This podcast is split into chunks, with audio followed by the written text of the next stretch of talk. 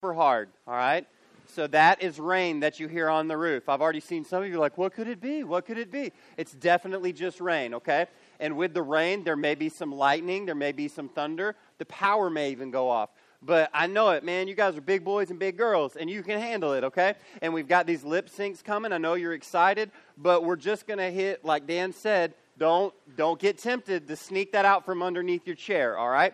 So just a handful of minutes to focus on God's word, and I know you can do it, all right? Because I feel like tonight's word is super important. We've been hitting one word each night. First night was love. We talked about the Father's love, that there's been an immense love displayed by God the Father to bring us who were in such rebellion, so far from Him, to bring us back into fellowship with Him. And last night we talked about grace. Life's not fair, right? But that's good because we shouldn't be interested in fair. Because if God was fair with us, we'd all be in a big hunk of trouble, all right? But uh, thankfully, He's gracious with us. He keeps His word to us. He's in control of our situation, and He's been abundantly gracious with us. He's given us more than we ever, ever could deserve. And so tonight, we're going to come to another important thing that we've experienced if we know Christ, but we so uh, rarely seem to show other people. And tonight's word is this forgiveness. Forgiveness. So we're going to be in Matthew chapter 18. We've been going through these parables, and tonight's parable starts in Matthew 18 and verse 21. And I'm going to start reading it. And so hopefully you'll be reading along. Matthew 18 and verse 21. It says, Then Peter came up and said to him, Lord, how often will my brother sin against me and I forgive him? As many as seven times? And Jesus said to him, I do not say to you seven times, but seventy times seven. Therefore, the kingdom of heaven may be compared to a king who wished to settle the accounts with his servants. And when he began to settle, one was brought to him who owed him 10,000 talents. And since he could not pay, his master ordered him to be sold with his wife and his children and all that he had, and payment to be made. So the servant fell on his knees, imploring him, Have patience with me, and I'll pay you everything. And out of pity for him, the master of the servant released him and forgave him the debt. But when the same servant went out, he found one of his fellow servants who owed him a hundred denarii. And seizing him, he began to choke him, saying, Pay what you owe. So his fellow servant fell down and pleaded with him, Have patience with me, and I'll pay you. And he refused, and he went and put him in prison until he should pay the debt. And when his fellow servants saw what had taken place, they were greatly distressed. And they went and reported to their master all that had taken place. And then his master summoned him and said to him, You wicked servant, I forgave you all that debt because you pleaded with me. With me. And should not you have mercy on your fellow servant as I had mercy on you? And in anger, his master delivered him to the jailers until he should pay all of his debt. So also my heavenly Father will do to every one of you if you do not forgive your brother from your hearts. There is a epidemic of unforgiveness amongst the people of God. Forgiveness is not something that you find. What you find more often than not, you find it at every level. You find it amongst kids, you find it amongst adults, and you definitely find it amongst teenagers like you. You find people who hold on to grudges, who have some bitterness in them, that have uh, that have gone crossways with somebody across the uh, uh, you know across the time. And, and, I read a quote that really summed up how most people handle the conflict in their lives. They, they, they put it like this: We often overlook the things that we should confront, and we confront the things that we should overlook. See, oftentimes in our lives, we make really big deals out of things that don't matter, but the really big stuff that we need to deal with that's going to mess us up on the inside and how we relate to people, we tend to swallow that stuff, to hide it, to stuff it down deep, and to not really address it.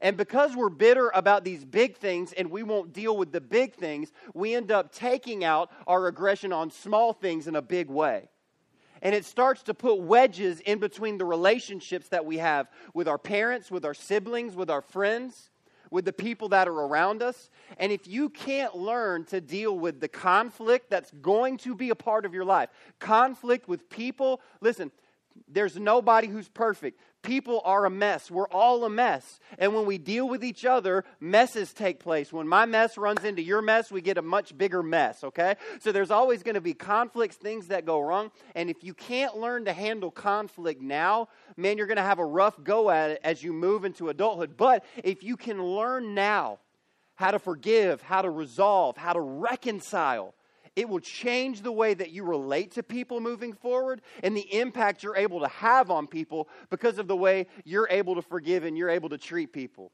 Now, Peter is the one who's talking here right at the beginning of the parable, and he, parable, and he asks a question.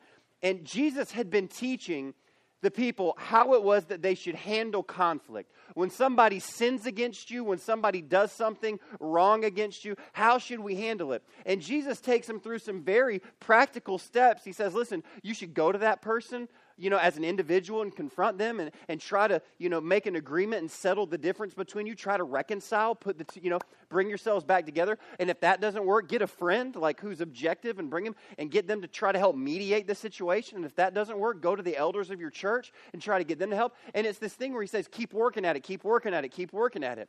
And Peter's response to that is so funny because this is not what we want to do. And this is how we're wired, and this is how I know it. Just like last night, we talked about how we're so wired for jealousy that we're good with everything until we see somebody else with something better. And then we're like, oh, I want that, right? We're also wired to remember the bad. Because I guarantee you, if I were to ask you a very, like, write me a list of 10 things that people have said to you that was really nice about you, you'd be like, um, somebody told me that. But if I were to ask you to write 20 things down that somebody said that made you mad or hurt you, you'd be like, can I do 100? Right?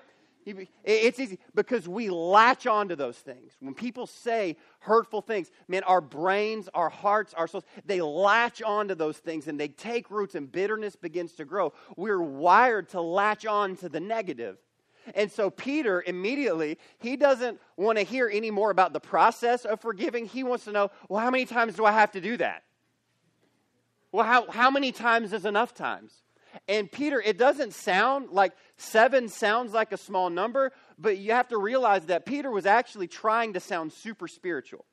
Because in the Jewish tradition, you had the written law, which was the Word of God, the Old Testament that they had, but you also had the spoken law. It's something that they called the Talmud, but it was the spoken law. And you'll hear sometimes Jesus refer to it in his teaching. He'll say, You've heard it said, or, or, or, it's been written, but it's not something that's found in the Old Testament. And what would happen is the people would go to the teachers, the rabbis, and they would ask them questions. They would get in kind of these weird, like, would you rather situations. And when they couldn't figure out the gray area, they would go to a rabbi and say, Well, how, you know, how do we handle this because we can't find the answer in the law? And so the rabbi would make a statement, a declaration about it, and then that would get written down in this separate group, and they treated that as law, as almost as if it was God's word. And so in the Talmud, at some point, somebody had asked a rabbi, How many times should we have to forgive people? And that rabbi said, Three times. like, just three. And then you can be done with them. You can just, ah, get out of my life. And so Peter is trying to be super spiritual because, like, he's not even saying double, he's going like double plus one, right? He's like, how many times? Seven times? And everybody been like, whoa, Peter, you know you only have to do three, right? He's like, I know, but I'm a follower of Jesus, right? And Jesus looks at him, he's like, nah, Peter, not seven. How about 70 times seven? It's like, uh, uh, uh, uh, uh, uh. uh. And so, and again, this wasn't so that they had a list and it's like, all right, that's one. I'll see you 489 more times, right?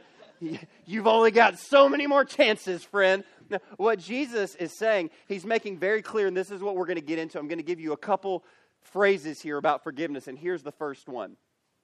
The rule of forgiveness is unconditional. All right, that, that's the first point tonight. The rule of forgiveness is unconditional. He's saying, well, well, how often should I forgive? Well, well, what about this? What about that? And Jesus makes it very clear you just don't stop. When he's talking about the frequency of how often we should be forgiving other people, Jesus says there's no limit on it. He says there's, there's no, you should never stop. You keep forgiving and you keep forgiving and you keep forgiving. But there's something else about the rule when we talk about it being unconditional. Jesus said there's no limit on the amount of times you should do it, but there's also no limit on the gravity of the offense. And this is where it begins to be difficult because we want to say, well, I'll forgive you for this and this and this, but if anybody ever did this to me, I could never forgive them. But you notice that Jesus doesn't put any sort of, of escape clause on this forgiveness deal. He says, no, you just keep forgiving. And this is, it gets tough. And I want you to, I want you to know I understand. For some of you, there have been some real devastating things that have taken place in your life.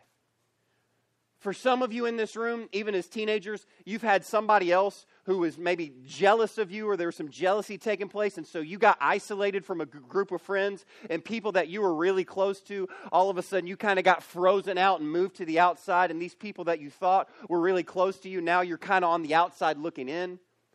Some of you, and so you've been in situations where in your home life you've watched terrible things happen.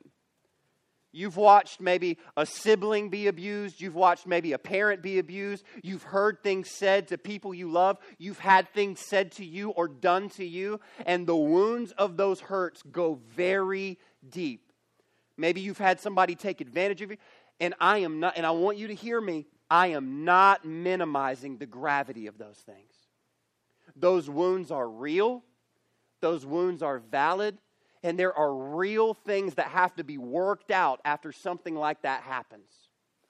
But when it comes to forgiveness in that situation, Jesus is saying there is nothing that can happen that is so bad that as Christians, we do not offer that forgiveness. And this is where Christian maturity gets tough. This is where that kind of discipline and growth gets hard because there's situations where I can think of them right now, and, and, and I can even think of things where it's hard for me to go, How could I ever forgive somebody if that? But Jesus is stating right up front, no, there, there's no shortage. And you say, Well, what if, what if the person's not even sorry that they did it? Can I forgive them? I can think of two very clear examples in Scripture that tell us Jesus is hanging on the cross, being murdered by the people that he came to save. He did nothing wrong uh, against, but they've sent him to the cross. And as he's hanging there and he's dying, some of the last words that he utters to these people who are murdering him is what? Father, forgive them, because they don't know what they're doing. Stephen, uh, a follower of Christ, in Acts chapter 7, he's being pulled out because they're trying to squash Christianity and they decide they're going to stone him. And as he's standing out there giving his last beautiful sermon and declaration about Jesus Christ, it says that they begin to throw rocks at him and they begin to stone him and kill him. And as he's being stoned to death, it says that Stephen cries out to the heavens and says, Father, forgive them. They don't know what they're doing. So even if the other person doesn't feel sorry, even if the person never asks for forgiveness, there's still a responsibility on the believer to offer that forgiveness. And it's obviously healthier if both people, if you've got one person going, hey, I was wrong and I apologize, and on the other side going, listen, I understand you hurt me, but I forgive you. And if you can put it back together, but even if that and this is what you got to get. Reconciliation is when two people come back together. Forgiveness, reconciliation is a duet, forgiveness is a solo. You can't always get reconciliation, but you can always forgive. And so he makes very clear you do it all the time and in every situation. The rule of forgiveness is unconditional. And you're like, but that seems super hard. Why could I ever be able to do that? And that's where Jesus gets into the parable because the rule of forgiveness is unconditional and the rationale for forgiveness is undeniable. That's the second point. The rationale for forgiveness is undeniable. And Jesus knows that they're going to have a hard time with this, so he jumps right into this parable. And he starts to tell this story about these two about this servant, there's this master who represents God, and he calls in this guy to settle a debt. It says that he's settling his accounts. And this guy owes this master, and he owes him this unbelievable debt. And they start using some more of this Bible money terminology, and they use the word talent. Now, I'm, we're going to use some numbers, but I want you to understand these aren't like wholly inspired numbers. It's kind of the best guesstimate that we can use, all right? So, like, this isn't, okay, good, you're with me. A talent and it says that this guy owed 10,000 talents. One talent was the equivalent of about 75 pounds of gold. It was the equivalent of 20 years of income. It's basically what a person would try to accumulate in their life so that they could retire. One talent. It would be the equivalent in, uh, a, in our money of about $600,000. One talent. And in this story that Jesus is telling, he says that the guy owes 10,000 talents. Now, for those of you that do quick math, you know that's $6 billion. 6 billion. And so the guy comes in, and of course, he owes him, and you're like, how is that even possible? It's a story, okay? It's a story. Jesus is making a point here. So this guy comes in, he owes six bill, all right? The guy's like, hey, it's time to pay up. And clearly the guy's like, uh, uh, I, I don't have it on me right now. Like, if I could get a few more days, I'm good for it, man. And he's like, nah, that's enough. There's no way you're paying this back. So, you, I'm going to get your wife, I'm going to get your kids, I'm selling you all into slavery, I'm going to take all of your property and assets, and I'm going to liquidate that. And actually, after I sell your wife and kids into slavery, I'm going to put you in jail until you can pay the debt, but you're obviously going to be in jail and you're not going to be able to pay off the debt. And it says that the man, understandably, is in a panic and he falls down and he begs him. He says, Please have mercy on me. I'll pay you what you owe. And he's begging and he's begging. And it says that the master has compassion on him and he forgives him this unbelievable debt. It's, it's mind boggling, the size of this debt. And what Jesus is saying, he's say like $6 billion, I can't even get my head around $600. And that's what Jesus is saying. He's like, you can't even fathom a debt this big. You can't even begin to understand owing something this big. But yet, we will be able to understand as he gets farther into the story. Because what happens is that servant that gets forgiven, now think about it, he owed six billion, it gets wiped off. And he goes out into the streets and immediately sees a friend. And that friend owes him some money. He owes him a hundred denarii. That's the money we were talking about last night. One denarii is about one day's wage. And so it says that he owes him this money, uh, and he gets in and he's like, you know, you got to give me my money. And, and he's really upset about it, about this denarii that's owed to him. And it says that he owes him a hundred denarii, and that's a few thousand dollars. A few thousand dollars. And some of you are like, what? A, few thousand dollars is a big deal. But remember, he just got forgiven six billion, and he goes out and he doesn't even like, all right, cool, I'll give you a couple days. He gets up on the dude like this and just starts like, give me my money. Don't tell your parents I choked you at church camp. All right? Just give me. And he's like, he's just choking the dude. And obviously, just like you would be if I had really just started choking him, like, I gave you a dollar for a coat, give it back, right? And just started choking him out during the sermon, y'all will be like, oh, Pastor Dan, there's a situation. Pastor Josh is choking a kid out for a dollar. And so all of his friends are like, yo, he, is that the guy that just got the $6 billion forgiven? And not only does he choke him out, he says, Take him to jail, right? Lock him up. And so he calls the Bible police and they take him to jail, right? He's like, and so all of a sudden, word gets back to the master and he brings him in and he looks up and he goes, You wicked servant. How, after all I forgave you, how could you not forgive him? Can you all see the clear rationale there? Like you got forgiven this huge debt. How could you not forgive this guy who owed you something that pales in comparison to what you owed? And now let's insert ourselves into the story. See, because even though we say we can't fathom a debt that's $6 billion big, we can because the debt we owed was huge. It's not a monetary debt, it's a debt of sin. And the wages of our sin is death. We owed a debt that we can we owe a debt that we can't pay. And for anybody that's come into a relationship with Jesus Christ, you understand that as Jesus died, he bore the wrath of God for every sin that's been committed. For if you've been saved, God bore Jesus bore on himself God's judgment for all of your sins, all of them. Every hurtful word, every filthy thought, every sinful action, every hateful gesture, everything that you've ever done, thought about doing, or will do, Jesus bore the wrath of that. And he bore it so that your debt could be forgiven. And you came in owing all of that. And Jesus said, Remember this great exchange? Give me all of your sin. You can have my righteousness. It's like a bank robbery, man. It's unbelievable. Jesus says, Give me all of your mess, take my righteousness.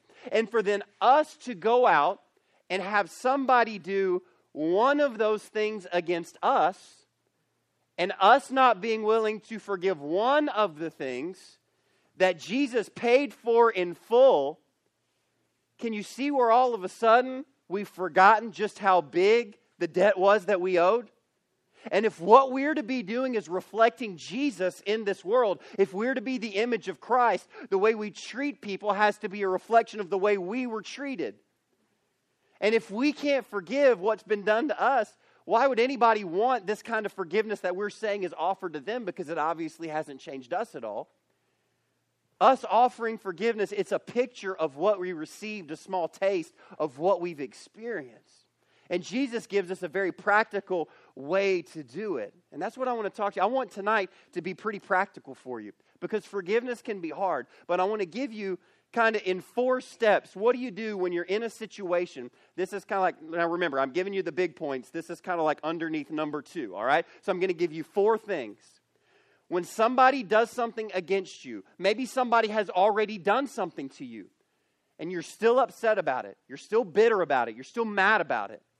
How is it that you approach forgiving that? Now, we're going to look at it like Jesus did in the story in the form of a debt, okay? So, somebody sinned against us, it's a debt. The first thing you have to do is you have to honestly assess the debt. You got to know how much the debt is. Because what I find is often the way we react, we react, we usually react against things that aren't really the debt. Have you ever gotten mad with somebody about something and you realize you're not really fighting about the thing you're fighting about? You'll get married one day and then you'll understand. Um, but you got a friend and it's like, you know, things have been like friction between you and your friends, not quite right. And then all of a sudden, maybe you're at camp one night. It's like all of a sudden, you've like you've always borrowed each other's clothes, but because this other situation has happened, now you see your friend's shirt. It's like, why you got my shirt on? How dare you invade my privacy and take my shirt? It's like, yo, I've been taking your shirts for four years. Why is this the special shirt? And then you start getting down to the business that it's not really about the shirt, right? It's about the fact that she knew that you liked him, and, and then you start digging, digging, digging, digging. And then we get down to the root of what the offense is. See, before you can ever really forgive somebody, you got to understand what the weight of the debt is. Just like you got to understand what it is that you're forgiving. Because some of you are just going, no, it's fine, it's fine, it's fine. And you're sweeping these big debts under the rug, not realizing that you really haven't dealt with the gravity of it. It's kind of like if you were like, hey, you know, like I owe you some money, Josh, and I don't remember loaning you the money. And you're like, is it cool if I just can't pay you back? The first question I'm going to ask you is like, how much money was it? Because if it was a dollar, I'm going to be like, nah, we're good. But if somehow I forgot I loaned you like a $1,000, I was like, nah, we got to work something out, all right? So there are things in life that they're not real big deals. And maybe we don't need to deal with it in big ways. But for some of you, there's really big things. And instead of sweeping these things under the rug, we've got to deal with them seriously because they're serious issues, all right? So you got to honestly assess the debt. You got to know what, what it is or what are we dealing with? What debt are we trying to deal with? Second thing is, so you honestly assess the debt. The next thing is, is you try to seek agreement on the debt. You can go back tonight for homework, if you will, and read the back part, the first part of Matthew 18. And Jesus gives some very practical ways about going through because the goal in every situation, especially with forgiveness, should be reconciliation. It's offering forgiveness and putting the pieces back together and trying to restore the relationship. And yes, there are going to be consequences. There are going to have to be some things that are worked out. The boundaries may change and shift, but we're trying to put the relationship back together. And you've got to try to seek agreement on that debt. And what that means is you go to and you say, well, what should I confront? A lot of times we confront stuff just because maybe our pride got hurt most of the time we should operate with benefit of the doubt. Most of us are way too easily offended, okay? I know this because I pastor at a church, and church people can be weirdos sometimes. And, uh, and here's the kind of stuff that happens at church. So there'll be two people at church, and they've been friends for like 150 years. Like they've just been friends forever. And, and so one day I'll find one of them that's mad. And I'm like, what's, hey, what's going on? It's like, well, I was walking by Sister So and so, and I said hello, and she didn't even acknowledge me. Okay. well, I'm like, um, and then what I usually find out is you talk to the person and it's like, oh, cool, they were having a bad day. Or, oh, no, they were talking to someone and their back was to you and they didn't see you wave. Like, it's not, but we're always looking to be offended. Like, are they, are they whispering about me? What are y'all talking about? Are you talking about me? Right? How, how dare you? And oftentimes it's our feeling, the little stuff, it'll go a long way if you can just learn to let go. The purpose of this sermon is not for you to have sit downs over every little thing in your life, all right? Like, I don't want to see you after the service going, hey, uh, you know you cut me in the pizza line, right? It really, like, you got your pizza, it's all cool, okay? But if it's a big deal, something that hurts you, hurts their testimony, hurts the testimony of Christ, they've really sinned against you and there are consequences that come with those actions, you need to really try to humbly address that thing and go, listen, you did this and it hurt me, but I don't want this relationship to be broken. So I listen, I forgive you for what you've done, but we need to see if we can settle this thing and figure out why this happened. And sometimes that happens and it's a beautiful thing, but sometimes it doesn't. So what do we do? And this is what's so hard. You got to cancel the debt. You got to cancel the debt. That's the third thing. And this is going to sting. Listen, if you did owe me a thousand bucks, right?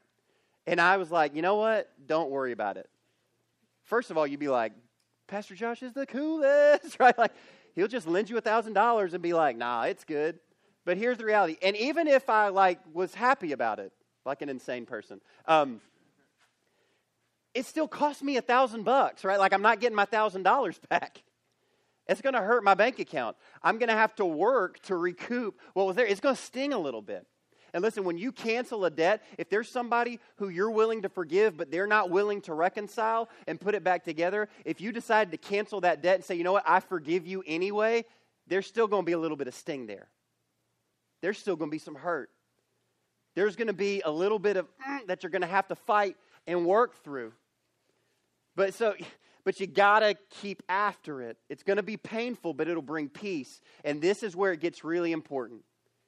You cancel the debt and you say it's good. And this is the tough one. You got to forget the debt. You got to forget it. And this is the thing we struggle with the most. Now, there's a phrase that we use all the time, and it's not really in the Bible, but the principle is in the Bible. We always see, we hear people say that Jesus has taken your sins and he's cast them into the sea of. Anybody ever heard this? Obviously not. Never mind. Okay, maybe it's a generational thing. Cool. All right. Well, let's take a hard right turn. Your parents know the phrase, maybe some of the adults in the back, cast into the sea of forgetfulness. What that comes from is Micah 7:19. You can go back and read it later. Micah 7:19. Talking about our iniquities, it says that Jesus, that God, he literally takes our iniquities and he like stamps them and crushes them under his feet. And then it says that he throws them deep into the sea. And it's this idea that he's cast them. Uh, it says in other places, as far as the east is from the west, you know, like he's forgotten about it. But you hear people say this forgive and forget, forgive and forget. The problem is we don't forget anything. We don't forget anything. So, how do you forget the debt? There's this lady named Clara Barton. She was one of the founders of the Salvation Army. And uh, she was having this conversation with a guy once, and the guy was trying to kind of stir up a problem that she had had with somebody else. And he's like, it was a reporter, and he was trying to talk to her about somebody that had said something bad about her. And he was like, yeah, and they said this and they said that. And then and she's like looking at him like, mm, I don't know what you're talking about. And so he's getting kind of frustrated, and he's like, but they clearly said this, and I have the statement right here. And she's like, mm, I don't, I don't remember. And he's like, Are you telling me you don't really remember this? And she said, No, I clearly remember forgetting it. And so he was like, burn, got him. All right, like iced him. All right. But what here's the point. Forgetting is not about forgetting. When I say forget the debt, what I'm saying is this. Forgetting means remembering it is forgiven. Remembering it is forgiven. That when Satan brings that thing back up in your mind, with one of your friend comes to you and starts whispering in your ears, you say, No, we dealt with that. It stung, it hurt, it pierced, but we've dealt with it. And, and I forgave them, and they received the forgiveness. And just like God's forgiven me for the things I've done, and He's not bringing them up against me to accuse me and condemn me, I'm not going to do that to my friend because we've settled this thing and I've canceled it and I've forgotten it, which means it's forgiven and I remember that I did it. And this is how you start working through this process of forgiving people. Again, it's a choice to remember it as forgiven. So the rule is unconditional all the time in every situation. The rationale, it's very clear. The rationale, it's ironclad. Listen, you've been forgiven 10,000 talents. It's time for us to start forgiving a denarii. We've been forgiven 6 billion. It's time for us to start wiping those small change debts off the table. And he shows us how we can do it. But there's one small point here at the end, and it's important that you get this. The results of unforgiveness are unthinkable. He says something in the last two verses. He says, Listen, for the one who won't forgive, they'll be cast into outer darkness. And here's basically what's being said here something happens when you get saved. The Bible says that God doesn't just make you a better version of you. The Bible talks about, we use the word regeneration. We, John chapter 3 talks about it as being born again. That literally we're a new creation, is what it says in other places in the New Testament. That we're a new creation. We're made new from the inside out. That we were dead in trespasses and sin, and that we were literally brought to life. And when that happens, we're given a new heart. A new heart. A heart that not only can receive forgiveness, but now can offer forgiveness. A heart that understands it's been forgiven, so now I can extend that same forgiveness. And what Jesus is making clear if you have a heart that is bitter and hard and cold, and you've heard this whole sermon and you can't imagine even being in any situation where you would forgive these things or forgive anyone, it very well may be evidence that your heart has never been changed. And if your heart has never been changed, you've never been born again, and you die without Christ, you spend eternity separated from Him. And that's just the clear truth of the Bible It's a place called hell. It's just real. And he says, you got to use this as a moment to examine your life and say, if I've been, I say I've been forgiven, but I'm unwilling to offer any sort of forgiveness. I say that I've been changed, but there's no evidence of any change. I say that I've been made new from the inside out, but there's no fruit to give any evidence that I am a new creation. Maybe everything that I'm saying has happened hasn't really happened and I need to reevaluate everything from square one. And so tonight's invitation is in three parts. Three parts. sermon's already done. Invitation's in three parts. First thing is, some of you have a dead heart that needs to be made alive. You need to be saved. You need to receive forgiveness, okay? You need to receive forgiveness. And just like we did the first night, the second night, in just a moment, as soon as the band gets up here, you're going to be able to go back there, grab one of those adults, and say, Listen, I'm not saved. I've got a dead heart. I need Jesus. Show me how I can give my life to Christ, how I can be saved. And we'll take you to the Word of God and we'll show you. That invitation is still open, it's open all week. The second thing is, some of you who have been saved, and hear me on this, this is going to be a big deal for some of you. Some of you who have been saved, you need to forgive yourself. See, some of you have been saved and you've been forgiven, but you don't even recognize that you've been forgiven and you're letting Satan, you're letting some of the other naysayers in your life bring up the things that you used to do, the things that you were, the things that you used to be involved in. And listen, that's not to say that once we get saved that everything gets wiped clean. We all mess up, we all fall short, but there's some big stuff in your past that even though you've given your life to Christ, even though you've been made new from the inside out, man, it still haunts you and you're not making any progress because you're still being weighed down by all of this junk in your past that Jesus is going, I remember forgiving that I remember forgiving that. Are you willing to acknowledge it as forgiven? And so some of you need to spend some time. Maybe you need to go talk to an adult because this is a big deal and say, I've got this situation X that happened in my past, and I just can't seem to shake it, even though, no, I've been forgiven. I can't seem to forgive myself for the mistakes I made. And here's the third thing, and this is where it's going to get real, really real, all right? Some of you need to ask for forgiveness from somebody else. See, some of you, they may not be here. It may be a parent at home, it may be a friend, somebody that you know you did wrong. And maybe you just need to jot a little note in your notebook or make a mental note. And the first thing when you get home is fire off that text. Well, actually, don't send a text, make a phone call. See him in person, face to face, and humbly say, you know what? I did I hurt you and I understand what I did and I need you to forgive me. But here's what I think is probably true too. I got a feeling there's some people in this room and you need to ask for forgiveness tonight. You need to just very quietly and not make a big scene, but in a moment when we stand up and start singing, just slide out of your seat and go grab that person and be humble. Listen, settle the debt. And start that with humility. Say, I know I hurt you. And admit what you did. I know I said X, or I know I did this. I know I wrote that. And I know it hurts you. And I love you. And I shouldn't have treated you that way, and I'm sorry. Would you forgive me? And they begin to work putting those pieces back together. Because there's no need for the distance that exists between some of you. There's no need for the friction and the bitterness to keep growing. Your debts have all been canceled. So why don't we start canceling some of those small change debts tonight? All right? Close your eyes for me as a second while Jonathan comes. Let's just we just want to get in an attitude of prayer. And Jonathan's going to play, and, and as he sings, if you get to a point you're ready to stand and worship, stand and worship. But Brother Dan's going to be down here with me, and whatever you need to do, you say, you know what, I, I need, I, I'm not really sure that my heart has been forgiven, come and talk to us. You say, you know what, I'm dealing with some junk in my past and I need to figure out how to settle that. Come talk to us. And this is the moment right now. If you've got somebody in this room and you know you need to settle a debt with them, now's the time to go ahead and get up, move, track them down. Listen, this is where I don't want everybody gawking around trying to figure out people's business. Again, big boys, big girls, you can do this. Mature brothers and sisters in Christ. God, I pray in these moments that you would have the best of our attention and that, God, we would listen as you speak. God, I pray that if they're in here and they're lost, and God, you're calling them, I pray that they would step out in faith so we can show them how it is they can be saved. If they're here and they've been saved, but they're just haunted by their past, that they would come talk to us.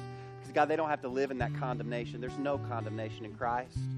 And, God, I pray that if they know that there's somebody in this room that they've hurt, that they would really humble themselves and take that mature step to say, you know what, I messed up, but we can make this thing right. God, I pray that you'd have your way in this service. And we ask it in Jesus' name. As Jonathan sings, you move when you're ready.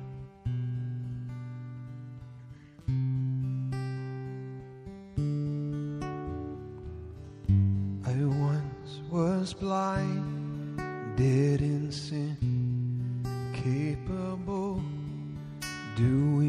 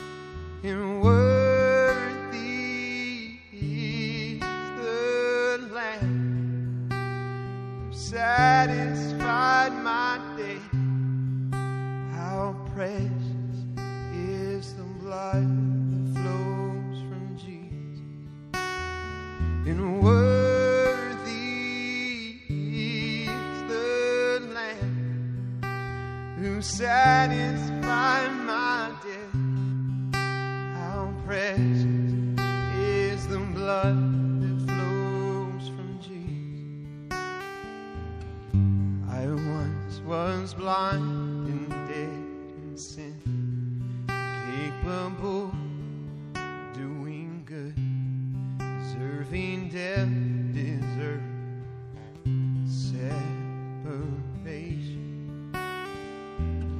compelled by love, took my place, absorbed the wrath you made away. Here I stand alive and clean